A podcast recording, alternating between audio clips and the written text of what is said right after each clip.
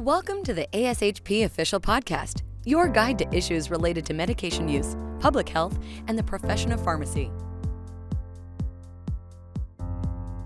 Thanks for joining us for Therapeutics Thursdays podcast. This podcast provides an opportunity to listen in as members sit down to discuss what's new and ongoing in the world of therapeutics. My name is Erin Copey, ambulatory clinical pharmacist with Parkview Health in Bryan, Ohio, and I will be your host today for the ASHP Therapeutic Thursdays podcast. With me today is Taryn Mondiello, Transitions of Care Clinical Pharmacy Specialist with Barnes Jewish Hospital in St. Louis, Missouri. Thank you for joining me today, Taryn, to discuss the 2021 update to the CHEST guidelines regarding antithrombotic therapy for This is the second update to the ninth edition of the guidelines, which were originally published in 2012. We won't be going into all the details of the 2021 update, but we would like to go over some highlights for you today. So let's get started. I'll turn it over to Taryn for our first few guideline recommendations. Thank you so much, Erin. And we kind of are choosing some guidance statements from the guideline update that are most applicable to ambulatory care practitioners. Basically, for topic number one, we're going to talk about outpatient treatment is recommended over hospitalization for low risk PE if access to medications is available and home circumstances allow. So, this is changed to a strong recommendation with some low evidence. So, while the formal evidence to date or evidence database assessment warrants a weak recommendation in favor of outpatient treatment. The panelists did upgrade the guidance to a strong recommendation, which places a very high value on avoiding the potential increase in harm of uh, hospitalization. So things like hospital related infections, greater costs, things like that, even though the magnitude of the benefit may be similar. So home treatment, you know, we all know it's more convenient, less expensive than hospital treatment, is preferred by most patients. Patients who do satisfy the following criteria for treatment of acute PE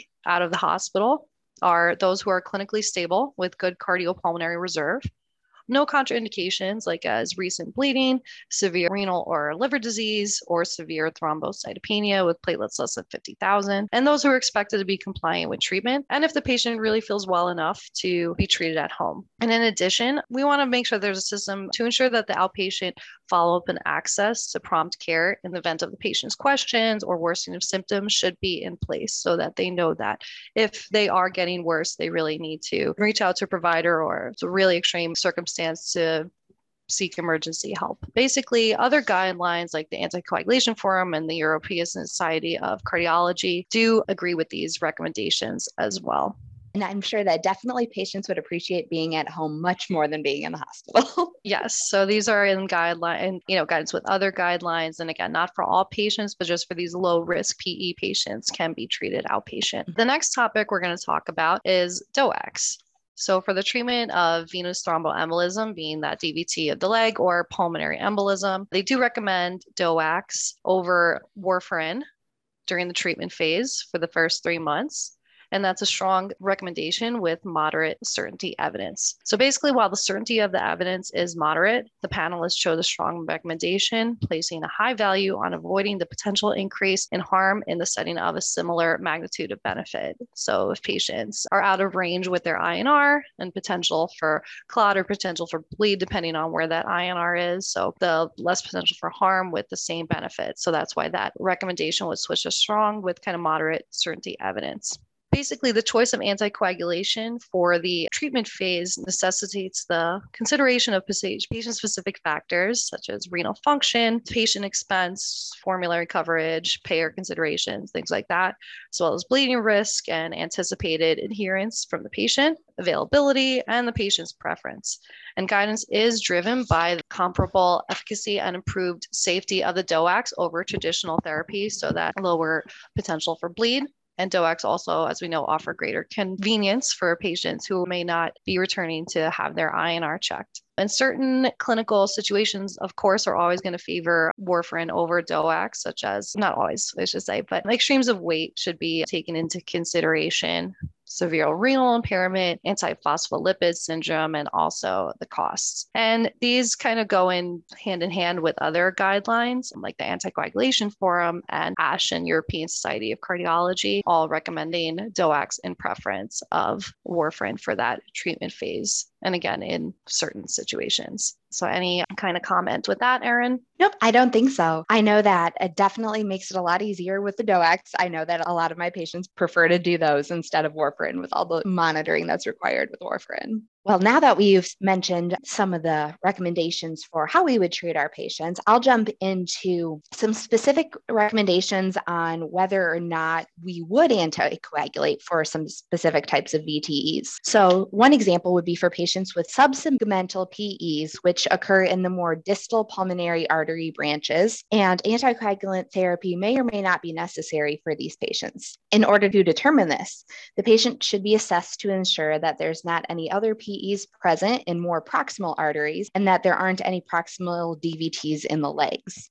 If the patient doesn't have either of these and has low risk for recurrent VTE, clinical surveillance is recommended instead of anticoagulation.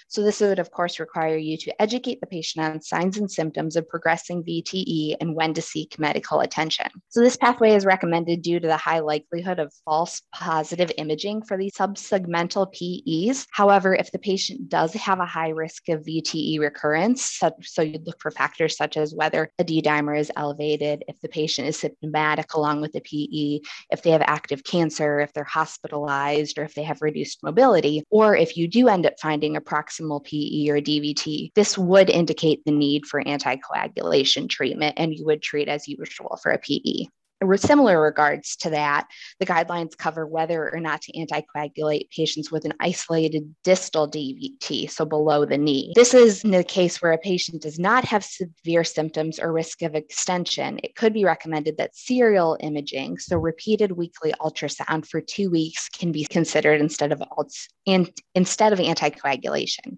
If imaging shows that the thrombus is not extending, it may be that no anticoagulation is needed.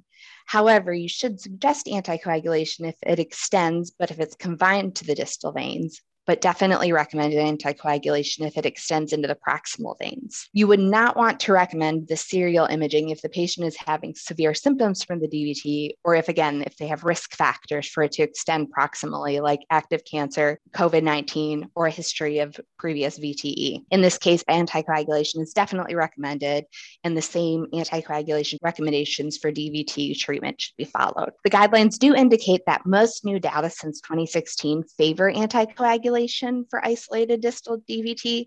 So this is likely most useful for patients who have a high bleed risk and want to try and avoid anticoagulation. So as always with any of our patient encounters, discussion with the patient is important. So it may not be something that you'd see in practice often where we do the serial imaging, but definitely something to keep in mind. Thank you. So the next point we'll cover is for patients with confirmed antiphospholipid syndrome being treated with anticoagulation therapy, the guidelines do suggest dose adjusted warfarin to a target INR of 2.5 over DOACs during the treatment phase. This is under weak recommendations with low certainty of evidence. So initiating warfarin therapy should include an overlapping period of parenteral anticoagulation, as we know, as the INR starts to reach steady state. And panelists from the guidelines did agree that DOAC should be avoided in patients with antiphospholipid syndrome, especially if the patient is positive for lupus anticoagulant anti-cardiolipin, anti-beta 2 glycoprotein 1 antibodies, or the triple positive, and in those with arterial thrombosis. And for those patients, warfarin should be elected as first line therapy. So this kind of goes with the ISH guidelines for thrombosis and hemostasis basically recommending warfarin over DOACs for most patients with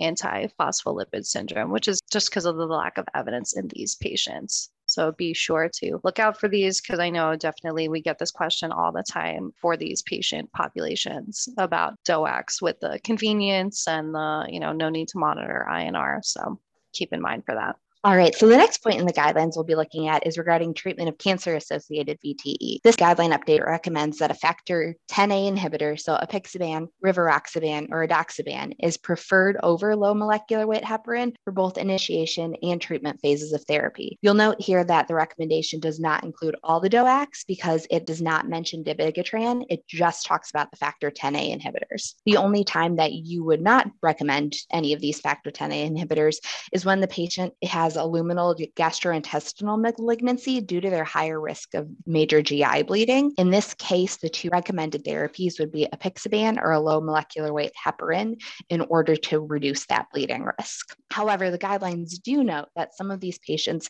may still prefer the convenience of once daily dosing of edoxaban or rivaroxaban. So even though they are not the preferred options, this is a discussion that you could have with your patients regarding risks versus benefit, especially since these medications have not been compared head to head. And finally, our last point that we'll be covering today is regarding extended phase therapy for VTE. For patients who have reached the end of the initial three month anticoagulation treatment phase, there are certain things to consider when continuing medication therapy. First, was there a transient risk factor that may have provoked the VTE? If so, then it is recommended that anticoagulation therapy be stopped after that initial three months. However, for patients that do not have a risk factor that was determined to provoke it, it is recommended to offer extended phase anticoagulation with a DOAC as the preferred option. But if DOAC therapy is not possible, then therapy with warfarin should be offered instead. There's no defined stop date for this extended phase anticoagulation. And studies of this have only followed patients for about two to four years, Although, even though the study stopped after that period of time, the patients did continue anticoagulation treatment after the study period. Therefore, it's recommended to annually reassess to determine the risk versus benefit of continuing this extended phase anticoagulation for your individual patient. When using a DOAC for extended phase therapy, low dose apixaban at 2.5 milligrams twice daily or low dose rivaroxaban at 10 milligrams once daily is recommended over full anticoagulant therapy. And finally, if the patient does elect to stop anticoagulant therapy and has a history of unprovoked proximal DVT or PE, aspirin is recommended unless a specific contraindication exists. The guidelines do note that since aspirin is less effective at preventing VTE than anticoagulation, this shouldn't be considered as an alternative for anticoagulation, but rather something that should be recommended if the decision to stop anticoagulation therapy occurs. Awesome. So that is all the time we have today. So I want to thank Erin for having me to discuss the most recent updates to VTE treatment from the 2021 CHEST guidelines. And if you haven't before, we would encourage you all to check out ASHP ambulatory care resources.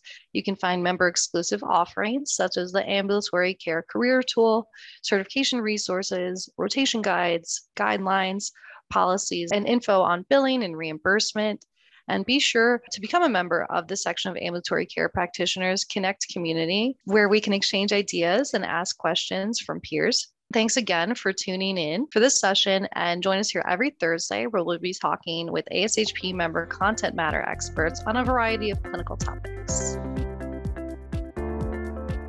Thank you for listening to ASHP Official, the voice of pharmacists advancing healthcare.